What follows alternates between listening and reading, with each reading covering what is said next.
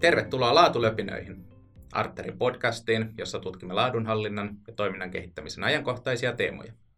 Minun nimeni on Markus Mörman, toimin Arterin asiantuntijapalveluiden vetäjänä sekä tämän podcastin isäntänä. Ja tänään puhumme myynnistä tuttuun tapaan. Käsittelemme kuusi aiheeseen liittyvää väittämää ja käymme hyvää keskustelua siitä, että ovatko ne totta vai tarua.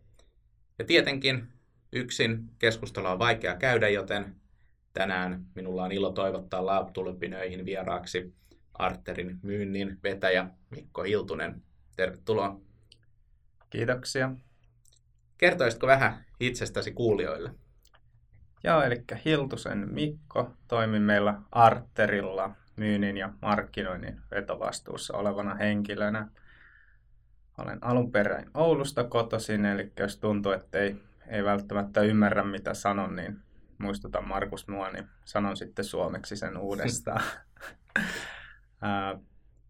on tosiaan 2015 muuttanut, muuttanut Etelä-Suomeen ja siitä asti ollut oikeastaan täysin tavalla tai toisella mukana myynnissä, joko myynnin alkupäästä, keskipäästä asiakkuuden vastaavana tai sitten myynnin vetovastuussa olevana henkilönä. Että vapaa-ajalla pidän itseäni erittäin aktiivisena urheilijana, erityisesti golfi on lähellä sydäntä että, ja hot yoga tietysti. Erinomaista.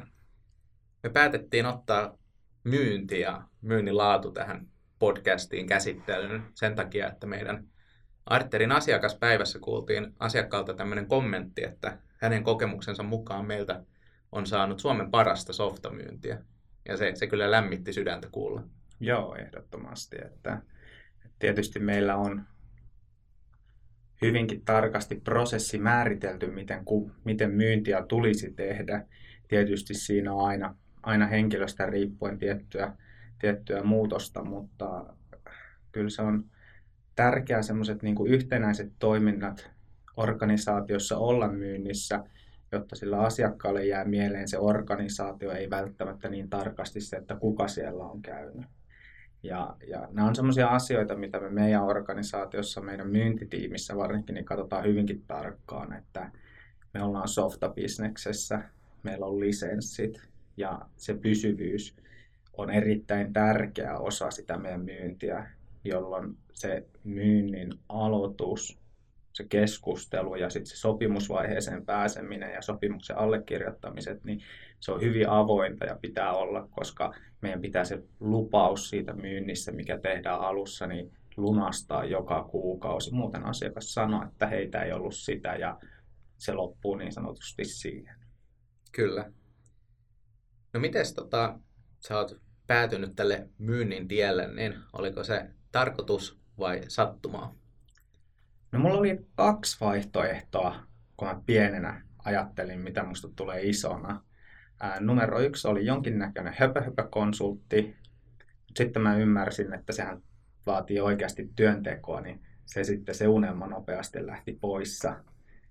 Ja toinen vaihtoehto oli myynti tavalla tai toisella. Mä oon aina ollut hyvin, sanotaanko, ulospäin suuntautunut on erittäin paljon nauttunut esiintymisestä koulussa, en ehkä teatterissa, mutta esitykset, puheet, kaikki tämmöiset, niin kyllä mä niin kuin hyvin nuorena jo ymmärsin, että missä mun vahvuudet piirii ja, ja sitä kautta niin kuvittelin, että myynti on. Ja ehkä semmoinen niin kuin kuva siitä, mitä myynti on ja mitä myyjä on, niin mulla ei ole ikinä ollut semmoista vääristymää siitä, että mulla on aina ollut se, se mentaliteetti, että, että, että ne voi olla myös sama asia, että voi olla hyvä myyjä ja hyvä tyyppi, koska se on sitä aitoa, laadukasta myyntiä. Ja, ja se on sitten, miten mä päädyin tekemään sen päätöksen, että tämä on mun loppuelämän ammatti, tai en vielä loppuelämän ammatista tiedä, mutta, mutta siihen suuntaan ja sitten niin kuin mun uran rakensin se, että miten mä päädyin myyntiin, niin se on, myynti on kuitenkin aika monelle semmoisia ensimmäisiä ammatteja, mitä ihan siitä, että myynti ja myyjän positioita on tosi paljon. Ja se oli semmoinen niin kuin tietoinen valinta mulla, mutta myyntiin kuitenkin helposti pääsi, kun me 2015 avopuolison kanssa muutettiin Etelä-Suomeen, niin hän sai ensiksi itse asiassa työpaikan täältä ja me asuttiin siihen aikaan Rovaniemellä. Ja tuota, sitten mulle piti keksiä joku työpaikka, niin myynnin paristahan se löytyi, löytyi niin kuin oikeastaan välittömästi. Niin tämä oli semmoinen niin kuin, tietty suunnitelmallisuus kyllä, mutta sitten annettiin niin, kuin, niin sanotusti asioiden viedä itseään eteenpäin ja siten päädyin, päädyin myynnin pariin. Ja nyt sun ura on tuonut sut siihen pisteeseen, missä sä vedät myyntiä organisaatiossa, jota myös Suomen parhaaksi softamyyjäksi kutsutaan. Niin lähdetään käsittelemään näitä väittämiä ja tuot toki näkemyksiä esille sitten myös, että nämä väittämät ei suoraan ole Arter-spesifejä, mutta myös siitä, että miten näet mahdollisesti näiden meillä toteutuvan tai ei toteutuvan. Niin... Just näin, ja, ja täytyy sanoa, että oikein mukavia väittämiä olet, olet, olet varmastikin meille valmistellut, ja, ja tosiaan yritän sitten niin kuin oman ammattitaidon ja, ja mielipiteiden kautta, ja, ja sitten myös sitten, että miten ne menee täällä meillä Arteroilla. Juuri näin. Lähdetään ekasta liikkeelle. Ensimmäinen väittämä kuuluu seuraavasti. Hyvä myynti näkyy eurona, mutta laadukas myynti luo myös asiakastyytyväisyyttä, henkilöstötyytyväisyyttä ja kestävää liiketoimintaa. Mitä ajatuksia tällaisesta väittämästä herää? No mä sanoisin, että tämä on yksi niistä teeseistä, miten ja millä lailla Artero Oyllä, mitä mä toivoisin, että jokaisessa hyvässä myyntiorganisaatiossa myydään tuotteita. Että se, puhuin jo aiemmin siitä, että kun myyjillä tai myynnissä voi olla vähän tämmöistä huonoa mielikuvaa ihmisillä, tai meidän, meidän tota, valtiossa tai ehkä joka puolella, niin, niin se on nimenomaan sitä hyvän myynnin aiheuttamaa mielipahaa. Eli, eli sanotaan, että hyvä myyjä myy hiikkaa Saharassa. Mm-hmm. Eli tota, se laadukas myynti on nimenomaan sitä, että siitä tehdään niin kuin hyvin avointa siitä myyntiprosessista, siitä, että mitä tapahtuu. Se kommunikaatio on kaiken A ja O. Ää, voidaan niin kuin sopia asioita mutta sitten sopimusteknisesti jotenkin tehdään niin sanotusti viilataan silmään ja se, on, se voi olla niin kuin myyntiorganisaation näkökulmasta ja organisaation näkökulmasta hyvää myyntiä, kun tavara liikkuu. Ja vaikka niin kuin meillä Arterilla, että me saadaan paljon uusia asiakkuuksia, niin sanotusti lisenssit liikkuu, mutta se ei ole sitä laadukasta myyntiä. Se laadukas myynti on sitä, että me oikeasti kerrotaan, mitä olet ostamassa, mitä tämä palvelu sisältää, mitkä on ne seuraavat askeleet, mitä tulee asiakkaan puolelta tehdä, ja hyvin avoimesti kerrotaan, että mitä meidän organisaatio tekee, jos edetään tämän asian kanssa. Se on ehdottomasti sitä asiakastyytyväisyyden nostattavaa toimintaa, kun tehdään laadukkaasti tätä myyntityötä. Se henkilöstötyytyväisyys on myös, se on siellä myös siellä myyjän puolella, koska kyllä me kaikki myyjät kuunnellaan, mitä meidän yhteiskunta puhuu myyjistä. Se on hirvittävän tärkeää, että pystyy seisomaan sen oman palvelun ja oman organisaation takana, koska jos sä et myyjänä usko siihen, mitä sä teet tai mitä teidän organisaatio tekee, niin tulee arvoristiriita. Ja arvoristiriita päättyy aina siihen, että sun usko siihen tekemiseen loppuu ja silloin on erittäin vaikea myydä niin se laatu siinä myynnissä on tosi tärkeää. Ja kun mietitään sitä kestävää liiketoiminnan näkökulmaa tässä kysymyksessä, niin, tämä, niin kuin kaikki näistä kulminoituu siihen kestävyyteen. Niin ei tule burnoutteja, myyjä jaksaa tehdä, pystyy tekemään, mutta se asiakas on tyytyväinen siihen palveluun, mitä hän saa, koska loppupeleissä se myyjä ja mitä me Arterilla tehdään, kun me puhutaan laadukkaasta myynnistä, on ratkaisumyyntiä. Se ei ole sitä, että hei mä haluan myydä tämän teille softan koska, vaan se on nimenomaan sen keskustelun kautta sen asiakkaan tilanteen ymmärtämistä ja sitä kautta, että meillä voi olla ratkaisu, mutta mä en tiedä, siksi mä haluan tavata sinua jonka kautta sitten lähdetään kuuntelemaan sen asiakkaan tai sen organisaation tilannetta, johon sitten ehdotetaan parasta mahdollista ratkaisua. Tämä on laadukasta. Ja mä väittäisin kanssa, että se niin kuin henkilöstö, vaikutus henkilöstötyytyväisyyteen, niin se tulee kanssa siitä niin kuin myös myyjien ulkopuolelle, että sehän luo tietynlaista ylpeyttä olla organisaatiossa, missä myynti toimii, ja se luo tiettyä sellaista taloudellista turvallisuutta ja uskoa siihen, että ollaan tekemässä vaikuttavaa asiaa tai yhteiskunnallisesti tärkeää tai yhte, yhteistä asiaa edistämässä. On nimenomaan, eli sehän valaa uskoa kaikkeen siihen tekemiseen, onko se sitten markkinoinnissa, onko se tuotekehityksessä. Tehdään jotakin asioita, joilla on oikeasti jotakin arvoa jollekin. Ei tehdä sen takia, että sitä on kiva tehdä. Tai sitten kun meidän konsultit, jotka on hyvin niin kuin, sanotaan näin Suomen tai maailman top, top-tyyppejä, puhutaan laadusta tai laadunhallinnasta tai kokonaisarkkitehtuurista, niin he tietää, että se myynti on tapahtunut laadukkaasti, niin sinne ei olla menossa minnekään pommin jäljiltä, vaan, vaan se on niin kuin hyvin tiedostettu, että miten se yleensäkin tapahtuu meillä arterilla, mitkä ne on ollut ne stepit. Ja se hyvä dokumentaatio on osa sitä laatumyyntiä tai laadukkaasti myyntiä, eli ne kohtaamiset ja ne, mitä on sovittu, onko menty niin sanotusti prosessin ulkopuolelta, kun meilläkin kuitenkin myydään aika, sanotaanko peruspaketteja tietyn määrän, mutta kaikessa on aina varaa neuvotella, keskustella ja sopia. Ja laadukkaasti tapahtuu siten, että se dokumentoidaan ja kerrotaan sille, joka jatkaa sitä myyntiä. Kun myyntihän niin kuin ei lopu laadukkaasti, jos sitä tehdään, niin siinä vaiheessa, kun nimi on paperissa ja provikat tilillä, ja vaan nimenomaan silloin, kun se asiakas on jatkanut sitä asiakkuutta enemmän kuin sen käyttöönoton jälkeen. Joo, kyllä, näinhän se on. Ja jos ajatellaan, tota, että meillä projektit siirtyy myyntitiimiltä konsulttiimiin tai konsulteille, me ollaan molemmat yhdessä sitä paljon kehitetty sitä rajapintaa, mikä siinä on. Ja just, just tämä, mitä sanoitkin, on musta hirveän oleellista, että silloin kun ei olla peruspaketin kanssa tekemisissä ja se niin kuin perussiirto ei onnistu, niin sitten sit me keskustellaan ja dokumentoidaan ja päätetään, että miten, miten se hoidetaan, että siinä on sitten kuitenkin sitä sopimisen varaa, kun nämä on ihmistilanteita, ihmistilanteet on aina vähän erilaisia. On nimenomaan, että, että sehän on nimenomaan myös osa sitä, sanotaanko laadukasta myyntiä tai laadukasta tekemistä on se, että pystytään joustamaan, pystytään keskustelemaan, pystytään sopimaan – että nämä, nämä on niitä asioita, mikä erottaa sen siitä, että sä olet hyvä myyjä tai sä olet laadukas myyjä. Poraudutaan tuohon tohon asiaan vähän enemmän ja puhutaan tuosta niin kuin laadukkaasta myyntityöstä tai myyntitilanteesta. Tämä kakkosväittämä menee seuraavasti. Myyntitilanteita on monenlaisia ja osa laadukasta myyntiä on se, että myyjä osaa valita tilanteeseen sopivat työkalut ja menetelmät. Joo, e- ehdottomasti se on, se on näin, että me puhutaan siitä, että miten sitä myyntiä tehdään, kenen kanssa tehdään se kohtaaminen, mitkä se on se presentaatiomenetelmät. Eli kun me puhutaan siitä, varsinkin arttelilla, kun puhutaan myynnistä tästä, että me yritetään löytää se, tai ei me etsitä ongelmia, mutta me halutaan ymmärtää organisaation tilannetta. Mm. Onko siellä ongelmia siitä, että dokumentaatio on sikin sokin organisaatiossa?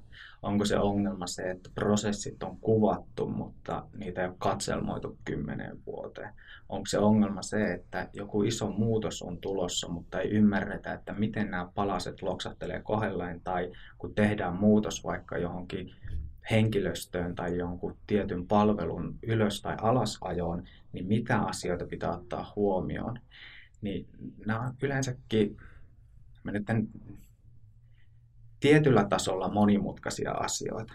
Ja mitkä ne on ne työkalut, millä me saadaan se asiakas ymmärtämään se, että meillä voi olla ratkaisu, koska ne pitää aina miettiä hyvin tarkkaan. On erilaista tapaa käydä sitä keskustelua ja esittää se asia sille asiakkaalle tai sille organisaatiolle onko se, että me käydään se puhtaasti PowerPointina tai käydään se pelkästään keskustelun laatuisesti. Niin nämä on erilaisia lähestymistapoja aina tilanteesta riippuen. Mikä on kuitenkin totta on se, että kun me mennään siihen tilanteeseen, niin hyvin harvoin me sitä viimeistä päättäjää tavataan välittömästi, ainakaan ensimmäisellä kerralla. Niin sen takia siihen tilanteeseen yleensä on hyvinkin sopivat työkalut on nimenomaan sellaisia, joilla hän pystyy sitten esittelemään sitä asiansa eteenpäin. Ja sen takia mä en ikinä toivo tai en halua, että meillä on mitään tarjouksia valmiina. Presentaatiomateriaalia totta kai pitää olla valmiina, mutta tarjousta ei ikinä, koska miten sä voit tehdä tarjouksen valmiiksi, kun sä et tiedä sitä organisaation ongelmaa. Eli niillä voi, meidän tiimillä tai arterilla meillä voi olla tiettyjä pohjaa, mitä me tehdään, mutta jokaisen asiakkaan kanssa tai asiakaskohtaisesti räätälöidään se ratkaisu siihen pisteeseen. Ja tämä on niin sitä työkaluvalintaa. Onko sitten tarpeeksi, tarpeenomasta lähteä ajamaan vaikka Rovaniemelle täältä Espoosta tai Helsingistä. Niin onko silloin se järkevin työkalu niin kuin Arterin näkökulmasta, että tavataan ensin puhelimessa tai Teamsissa tai Zoomissa. Ää, varinkin nyt kun covid on tullut, niin me paljon keskusteltiin tiimissä ja mulla itsellä henkilökohtaisesti tuli semmoista mielipidettä, että, että myyntihän tehdään kasvatusten. No tämä on kuitenkin muuttanut sen näin, että vuosi ollaan eletty eikä yhtään kasvattajan käytöä tapaamista, mutta silti meidän myynti on pystynyt pääsemään heille asetettuihin tavoitteisiin. Mm. Työkalut menee ajan hengessä. Puhutaan 20 vuotta sitten, niin hyvä kun sähköposteja lähetettiin. Nyt on kaikki tarjousmateriaalit lähetetään sähköisesti. Allekirjoitukset tapahtuu sähköisesti. Eli tämä kokonainen muutos, muutosvauhti kiihtyy, mitä puhutaan koko ajan niin yksi meidän tuote on erittäin hyvä ratkaisu siihen ja sen ymmärtämiseen, mutta se on aika ja tilanne ja henkilö ja organisaatio. Nämä on niitä asioita, mitä kaikkea pitää pitää mielessä, kun esitetään asiaa, käydään keskustelua ja annetaan työkaluja sille henkilölle, kelle esitellään se, joka tulee esittelemään heidän organisaatiossa.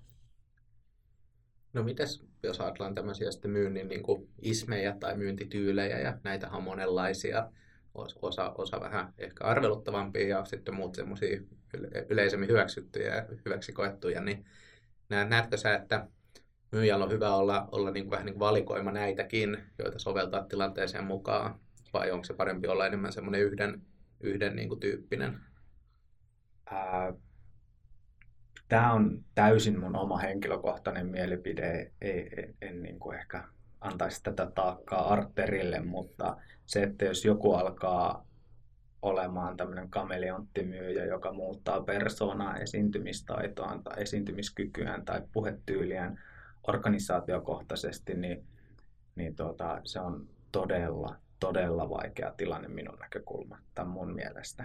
Eli olet ainoastaan yksi oma itsesi yleensäkin henkilöt, kelle myyntityötä tehdään, niin on kahdenlaisia. On se asiantuntija, joka tarvitsee ratkaisua siihen, ammattiostaja tai sitten toimitusjohtaja. Ja yleensä kaikki mm. nämä henkilöt on sen verran eteviä, päässyt urallaan tiettyyn pisteeseen, jos Suomessa voi jotakin omata, niin tämän, eli he omaa tietyn määrän tunneälyä ja he pystyvät tunnistamaan tämmöisen feikkauksen aika nopeasti. Mm. Mä sanon kaikille jonka kanssa, jotka kysyy multa neuvoa myynnissä, että minkälainen mun pitäisi olla.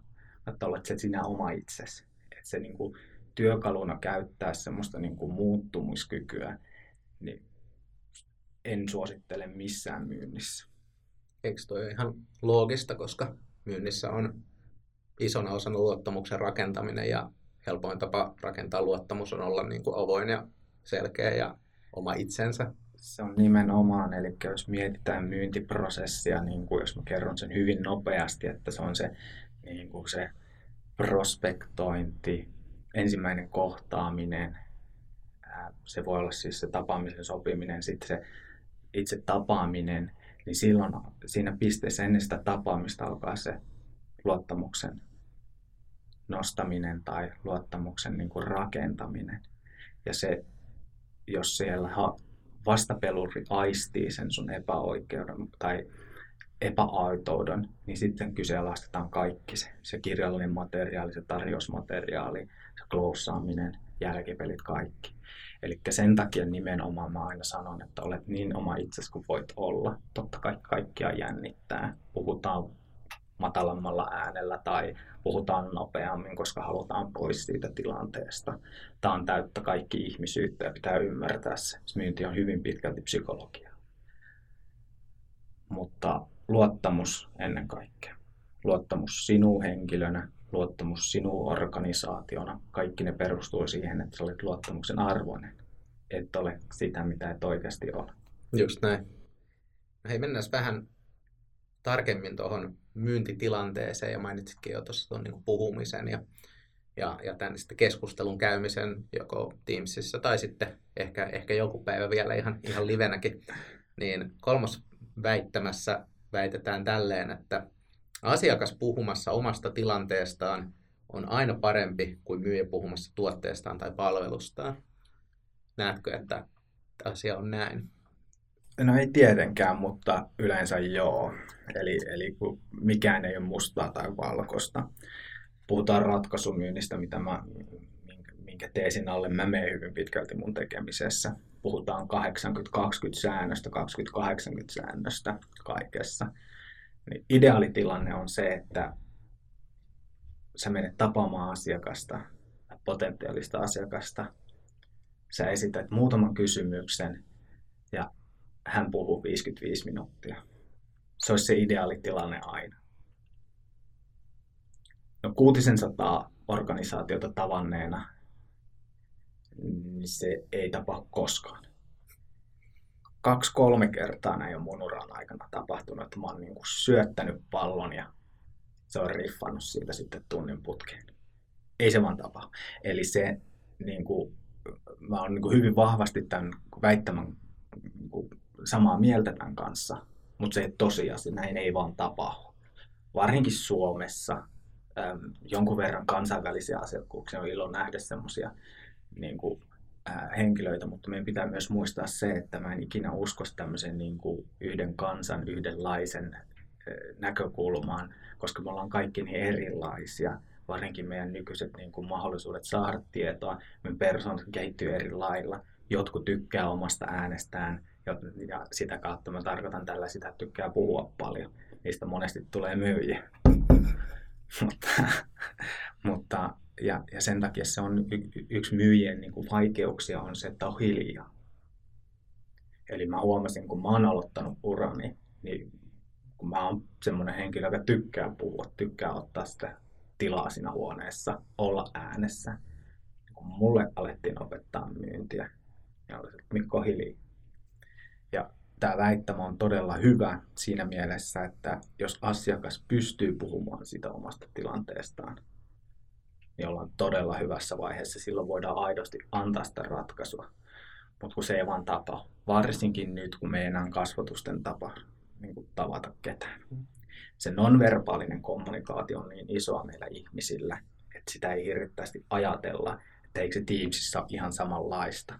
Mutta kun se keskustelu on sitä, että mä puhun, me pidetään viisi sekuntia, että oliko, jatkaako toi, ei jatka, okei mun vuoro puhua.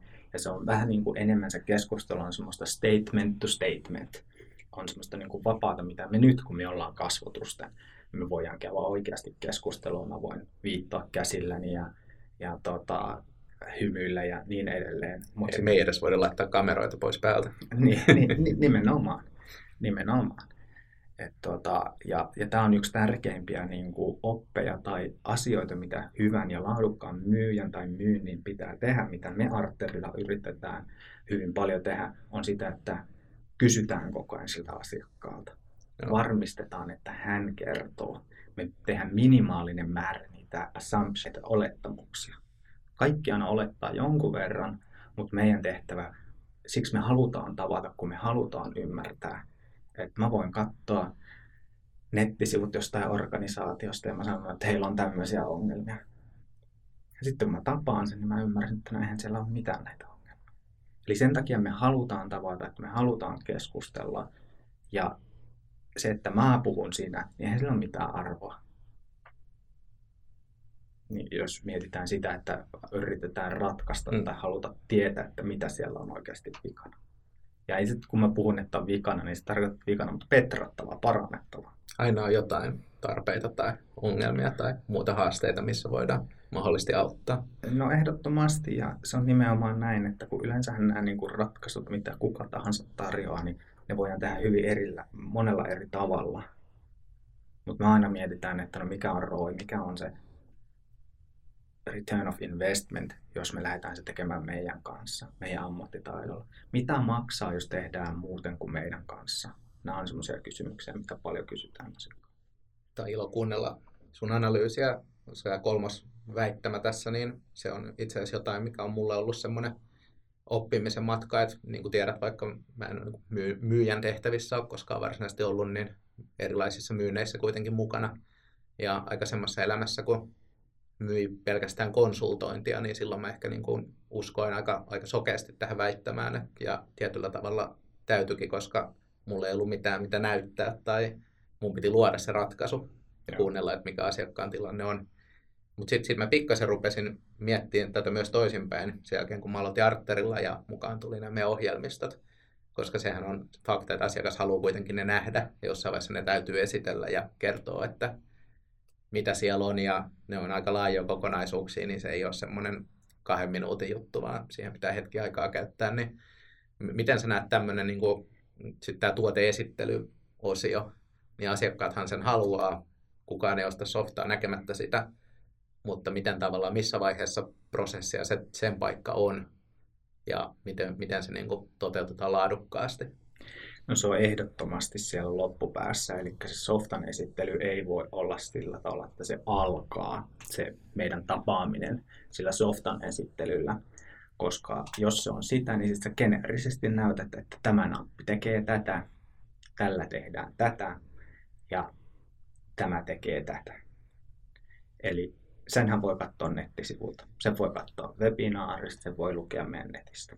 Ja se koko pointti siinä, että miksi sitä softaa esitellään, on se, että miten se softa onnistuu tai istuu teidän organisaatioon. Mutta se, että me ei käy sitä keskustelua aluksi, että mä ymmärrän, mikä se tilanne siellä teidän organisaatiossa on, niin mitä mä voin esitellä sitä softaa ja niitä ominaisuuksia, mitä se pitää sisällään, ilman että mä tiedän, mitä sillä teidän organisaatiossa kannattaisi tehdä. Eli se nimenomaan sen keskustelun kautta ja hyvin monesti niin riippuen siitä, jos puhutaan arterista, niin riippuen siitä henkilöstä tai siitä tuotteesta tai palvelusta, mitä niin kuin mietitään etukäteen sinne asiakkaalle, niin, niin se lähtee siitä, että me keskustellaan, jonka kautta sitten esitellään, että hei, kerroit, että teillä esimerkiksi tämmöinen. Niin näin se hoidettaisiin tässä suhteessa. Kerroit, että tämä on erityinen ongelma, näkyvyys, versiohallinta. Me ei päästä käsiksi siihen, me ollaan kentällä, me tehdään raportteja, ei ole nettiä, miten on. Kaikki nämä voidaan ja ei se nyt ikinä ole se esittely silloin, että hei sanoit tämän, sanoit tämän, vaan se esitellään ja se tehdään nimenomaan se, kun meilläkin ohjelmistot on niin laajoja, siellä on niin monta toiminnallisuutta, meillä on sovittu tunti-aika ja mä aina toivon, että se on 50-55 minuuttia. Että se on niin kuin varmasti varsinkin nykyään Teamsi-aikana, ettei niin kuin pommiteta niitä kalentereita ihmisille täyteen, vaan annetaan niitä ajattelutaukoja siinä tuntien välissä. Mm. Ja sitten kun se keskustelu käydään ja sitten se esittely, niin ei siellä softassa yleensä olla puolta tuntia kauempaa. Ei meidän softia tunnissa tai puolessa tunnissa esitellä, jos puhutaan toiminnallisuuksista mutta siinä esitellään ne ratkaisut niihin ongelmiin, mitkä on herännyt siellä keskustelussa.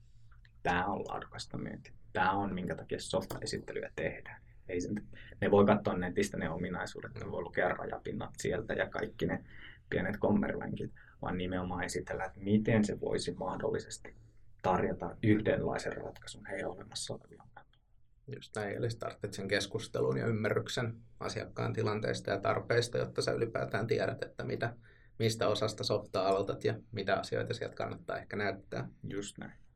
No nyt me ollaan oltu tässä myyntitilanteessa, niin pakitetaan prosessissa vähän, vähän taaksepäin ja aloitetaan sieltä alkupuolelta.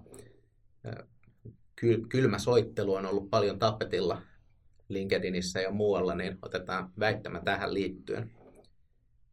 Cold calling on laadutonta myyntiä, jossa vaan luukutetaan ja häiritään viattomia. Onko kylmä soittelu kuollut? Tämä on todella lähellä mun sydäntä.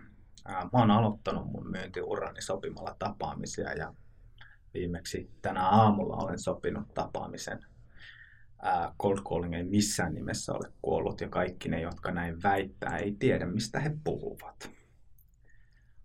Cold calling on, on erittäin laadutonta myyntiä, jos otetaan puhelinluettelo ja aletaan soittaa Aasta ja lopetetaan Zetasta. Mutta tämä ei ole cold callingia, mitä oikeasti kenenkään tai minkään organisaation tulisi harrastaa. Eli cold callinghan tietysti on sitä, että soitetaan organisaatioon, joka ei ole antanut minkäänlaista indikaatiota, että heillä voisi olla tarve teidän palveluille. Mm mutta minkälaista cold callingin oikeasti pitäisi olla, että sinä myyjänä etsit organisaatioita, joilla voi olla jonkinnäköisiä tarpeita. No mistä sä tiedät, että he voi olla jonkinnäköisiä tarpeita? Sun pitää soittaa ja kysyä, että mitä sinne kuuluu. On tiettyjä liike, liiketoimintalukuja, mitä voi seurata. On tietty henkilöstön määrä, liikevaihto, ylös menevä tai alas menevä, voittoprosentit, millä alalla he toimii, onko teillä olemassa olevia asiakkaita, jotka toimii samalla toimialalla. Tietä, tiedätkö, että he toimii paikkakunnalla samalla, missä teillä asiakkaita on, niin he pystyvät vaikka tekemään tämmöisen referenssisoiton. Eli cold calling ei missään nimessä ole kuollut, ää, eikä tule ikinä olemaan kuollut. Ää, mä luulen, että vaikka itse en tällä hetkellä ole hirveä robottisoittamisen ystävä, eikä meillä arterilla semmoista olla vielä harrastettu, eikä näköpiirissä ole, että sitä jossakin vaiheessa tehtäiskään. Mutta niin kauan kuin ihmiset vastaa itse puheluihinsa, niin cold callingia tullaan tekemään. Mutta se nimenomaan se erotus cold callingin ja laadukkaan cold callingin välillä on se, että sulla on se tarina, miksi sä soitat, koska se antaa sen henkisen oikeutuksen sulla soittaa. Aasta zetään puhelinluettelo, älkää ikinä tehkö niin. Mä soitan Arterille, mä näen sen liiketoiminnan, liikevaihdon, mä näen, että mitä siellä on tehty. Mä tiedän, kelle mä soitan, mä tiedän, miksi mä soitan, mä tiedän, miten mä soitan. Eli cold callingissakin on ehdottomasti oppia. Esittely, asia, ehdotus, suora kalenteri, kaikki, kaikki erilaiset keinot, miten sitä tehdään. Mutta prospektointi on se tärkein cold callingin asia. No, tämä on asia, asia, mikä mua on välillä just mietityttänyt siinä, että kun esimerkiksi LinkedInistä lukee tämmöisiä niin kokemuksia huonosta soitoista, että henkilöt, jotka ovat vastaanottanut näitä usein mielellään kirjoittaa niistä ja pahimmassa tapauksessa soittaja ei ole edes tiennyt, mitä se yritys tuottaa palveluita tai tuotteita, niin siinähän on jäänyt silloin just nimenomaan tämä esiselvitys tai prospektointi tekemättä. Ja ehkä, ehkä silloin, kun se on tehty tarpeeksi hyvin, niin se ei ole enää niin kylmää se soittelu, vaan sittenhän siitä tulee jo lämmintä. No se on nimenomaan näin, että kun sitä cold callingia on niin monta erilaista ja niin kauan kuin minä olen tässä firmassa ja minkä näköisessä päättävässä asemassa, miten sitä myyntiä tehdään ja miten me otetaan yhteyttä organisaatioihin, niin pitää muistaa, että ensivaikutelmia et saa pois. Ja jos se ei sua kiinnosta, niin ei heitäkään kiinnosta. Sä olet heille velkaa, että sä ainakin tiedät, mitä ne tekee, kelle sä soitat ja mielellään jotain muuta siihen päälle. Et tästä esimerkki, miten me tehdään cold callingia, niin meillä firmassa myyntitiimissä on, on henkilö, jonka pääasiallinen tehtävä on soittaa cold callingia. Meillä on erinomainen markkinointitiimi, joka tuottaa myös inbound leadejä. Eli että organisaatio on yhteydessä meihin tavalla tai toisella ja me saadaan mahdollinen liidi siitä, mutta sitten me myös tehdään ihan puhtaasti cold callingia. Ja me, minä prospektoin hänelle liidejä tietyn määrän viikossa. Meillä on tämmöinen yhteinen palaveri viikoittain, missä me seurataan, seurataan tuota, molemmat tuottaa sinne liidejä ja me keskustellaan siitä, sitten käydään liidikohdalla, me niin sanotusti laadullistetaan tätä kylmää listaa. Eli miksi minä haluaisin tänne soitettavan, miksi mä haluan soittaa, mikä se on se tuote, mitä mä luulen, edelleen mä en voi tietää, mitä mä luulen, että heillä voisi olla tarvetta, kuka se on se henkilö, miksi just hän ja näin. Eli laadullistetaan sitä calling-listaa. Ja sitä lähdetään rakentamaan, sitä lähdetään lisäämään ja sitä kautta se muodostuu se cold calling lista. Ehkä tässä voidaan, voidaan summata se vähän niin kuin näin, että tämä on työkalu muiden joukossa ja sitä voi tehdä hyvin tai sitä voi tehdä huonosti tai ehkä jopa hyvin huonosti. No, se on nimenomaan näin ja jos mietitään sitä, että mistä se myynti ja mistä se tulos tulee, niin se tulee yleensäkin tästä tapaamisten lukumäärästä. Jos mietitään, että tietysti tämä on niin kuin semmoisen organisaatio, mikä perustuu tämmöisen niin kuin vaikka ratkaisumyyntiin tai niin kuin tapaamisten kautta tapahtuvaan myyntiin. Erikseen tietysti ne, jotka myy niin kuin vaikka, ja, ja nyt huomioksi sitten tämmöinen B2B-myynti, eli organisaatiota organisaatioille. Että sitten jos on tämmöinen nettikauppa tai että se osto tapahtuu niin kuin netin kautta, niin silloin tämmöinen ei välttämättä ole se oikea lähestymistapa. Mutta niin kauan kuin se myynti tapahtuu tämmöisen niin kuin vaikka tapaamisten kautta, niin jos puhutaan siitä hyvästä myyjästä ja laadukkaasta myyjästä, niin laadukkaalla myyjällä on laadukkaita tapaamisia tietty määrä, jotka sitten korreloituu tiettyyn määrään tarjouksia, joissa tietty hit tarkoittaa tietty määrä myyntiä. Niin se laadukas myyjä pystyy laskemaan aika hyvin, että mikä hänen ansio on. Hmm. Ja hyvä myyjä arvaa. Tämä on itse asiassa tämä, tämä, että myynti on numeropeli ja isommat numerot tarkoittaa enemmän, enemmän kauppaa, niin se onkin tämän seuraavan väittämän aihe, niin hypätään tolle puolelle. Eli vitos väittämässä väitetään, että laatu ei ole oleellista liideissä. Mitä enemmän liidejä, sitä enemmän kauppaa. Onko asia näin? No ei, ei, ei tietenkään. Tota, mutta jälleen kerran, kun elämä ei ole mustavalkoista. Uh, mä olen prospektoinut elämäni aikana satoja, jotka mä olin sanoin ennen kuin edes olin yhteydessä, että nämä on auringon varmoja. He tarvii ja mä olen huono myyjä tai ei-laadukas myyjä, jos ei he pysty. Eli mä tunnen sen palon siitä, että he tarvitsevat tämän meidän ratkaisun ja, ja häiritsi, että he ei ollut kiinnostunut meidän organisaation palveluista, koska mä tiesin, vaikka jossain Suomen huoltovarmuudessa tai siihen liittyvässä ketjussa olevassa, että on pakko saattaa kuntoon. Ja mä luulin, että se oli laadukkain liidi ikinä. Mutta sitten kun oli yhteydessä, niin ei se ollut niin. Sen takia ei voi ikinä tietää, onko liidi hyvä vai huono ennen kuin sinne on yhteydessä. Eli nämä niin kuin hullut olettamukset pitää poistaa välittömästi mielestä.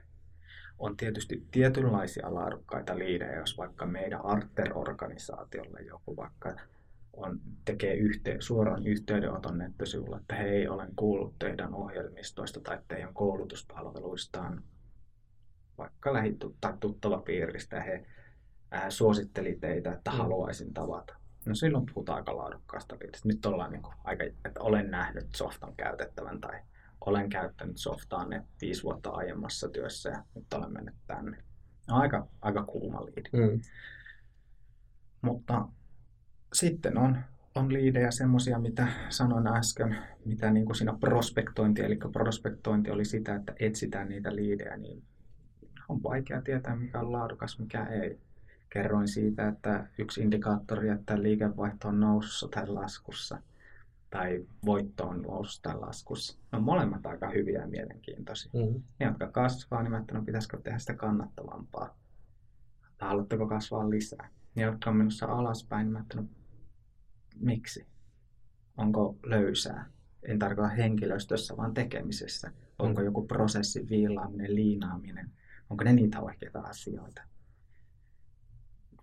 Mä ottaisin aina enemmän, paljon enemmän liidejä kuin huomattavasti pienemmän määrän laadukkaita liidejä.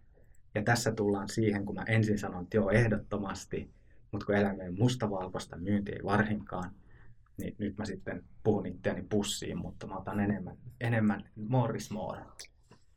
Jos puhutaan myynnin automaatiosta, niin sen niin kokonaisuuden yksi ideahan on tietenkin vähentää sitä manuaalista työtä, eli pystytään niin kuin automatisoimaan, tai ainakin osittain automatisoimaan joitain osia myyntiprosessista.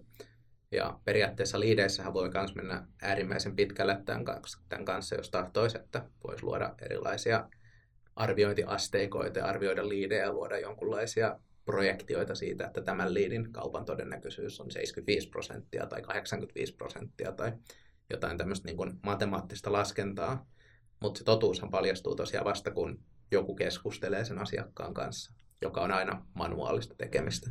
On, ja, ja varsinkin softamyynnissä se on vielä sitä, että kun nämä ei tapahdu ekassa, ei ole yhtään tapaamista, tapaamisesta kauppoihin tapahtunut. On joskus yksi kerta ikinä lyöty kättä päälle, silloin vielä kun sai kätellä, niin siinä suoraan tapaamisesta.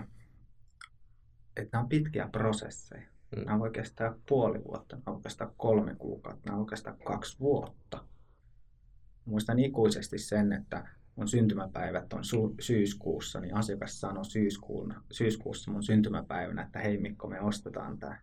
Ja kaksi vuotta myöhemmin mun syntymäpäivänä syyskuussa me allekirjoitettiin sopimus. Että, että se nimenomaan on sitä, että kun me ei vaan tiedetä. Kun me myydään kuitenkin tämmöisiä organisaatiotason ratkaisuja, niin, niin niitä harvemmin ostetaan yhden henkilön päätöksestä ei ihan tosta vaan, vaan ne vaatii just sitä pohtimista, että onko tämä meidän organisaatiolle sopiva ja jos on, niin mitä me tehdään sillä. On ja nimenomaan kun puhutaan softamyynnistä, niin mä aina kysyn tai me kysytään kolmea kysymystä, että kenelle tämä softa ostetaan? Minkälaisia kuvauksia te haluatte siellä ylläpitävän? Ja minkä verran teillä on aikaa se ylläpitoon? Eli että kun nämä ei ole mitään hopealuoteja nämä meidän softat, ei mikään softa, kun sinne pitää tehdä jotakin. Mm-hmm. Ja jos näistä vastauksista näihin kolmeen kysymykseen on joku semmoinen, minkä mä niin heti huomaan, että hei, teidän ei kannata ostaa meidän softaa, niin se on sen laadukkaan myyjän keino sanoa ja niin kuin oikeasti erottautua joukosta on se, että tehkää postit lapuilla, tehkää Excelillä. Ei teidän kannata ostaa tätä softaa, että ei se ole oikea tapa teidän lähestyä.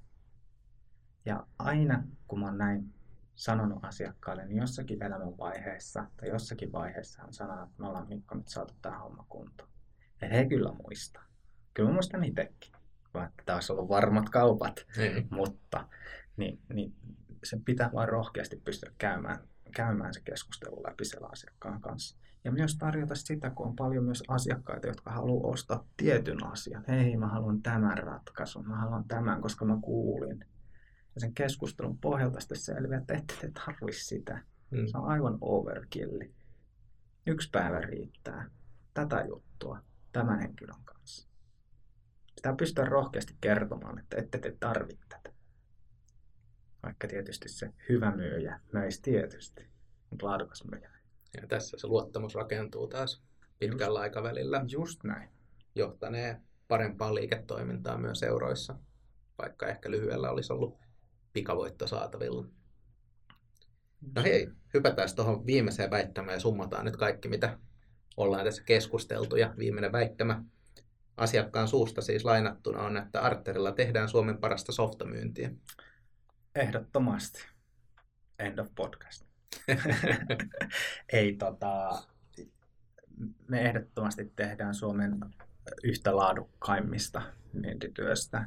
Ja se perustuu meidän henkilöstöön, se perustuu tähän prosessiin, ää, miten me tehdään sitä myyntiä. Se on oikeastaan näitä teesejä, mitä mä oon tänään podcastissa sanonut, niin se perustuu hyvin pitkälti niin uskalletaan mm. sanoa asiakkaalle ei. Meitä aidosti kiinnostaa se ongelma, mikä siellä asiakkaalla on. Ja kerrotaan, että miten se voidaan sillä meidän ohjelmistolla esimerkiksi ratkaista. Ja miksi se pitää olla tätä, on se, että me ollaan lisenssibisneksessä, joka kuukausi meidän pitää lunastaa se kuukausimaksu. Hmm.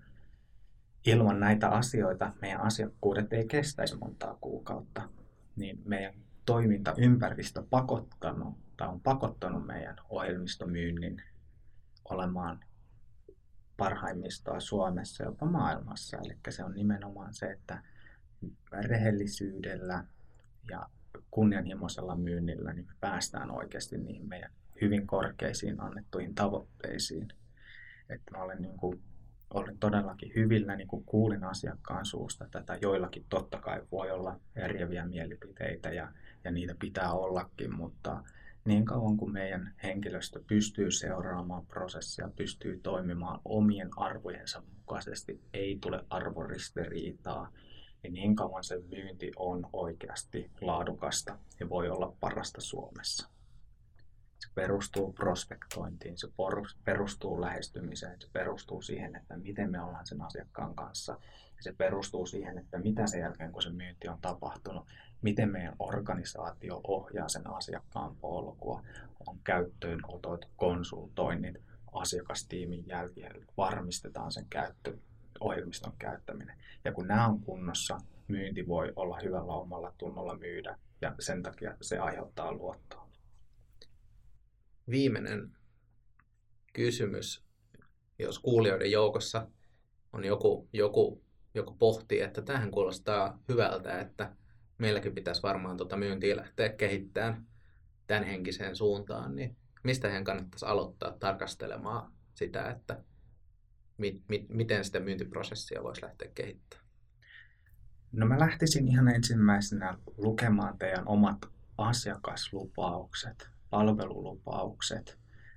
Mitä me luvataan asiakkaalle, kun he ostaa meidän tuotteen tai palvelun. Ja sen jälkeen mä lähtisin miettimään sitä myyntiprosessia, että vastaako se siihen, vastaako ne niihin kysymyksiin ja miten teidän tuotetta oikeasti, mä en yritä kertoa, että mulla voisi olla vastauksia, miten teidän tuotetta voidaan myydä, mutta sen asiakaslupauksen kautta niin antaa aika hyvän osviitan siitä, että ollaanko oikealla tiellä vai ei. Ja jos näitä lupauksia ei ole vielä paperille laitettu, niin se olisi sitten ensimmäinen askel. No se olisi, se olisi hyvä, hyvä laittaa. Kiitos paljon Mikko sun ajasta. Kiitoksia Markus. Ja kiitos teille kuulijoille ajastanne laatulöpinöiden parissa. Muistakaa vierailla Arterin verkkosivuilla arter.fi, tutustua meidän webinaareihin, blogiin ja muuhun materiaaliin, joka on siellä veloituksetta tarjolla. Podcasti palaa taas noin kuukauden kuluttua ja pitäkäähän siihen asti laatu korkealla.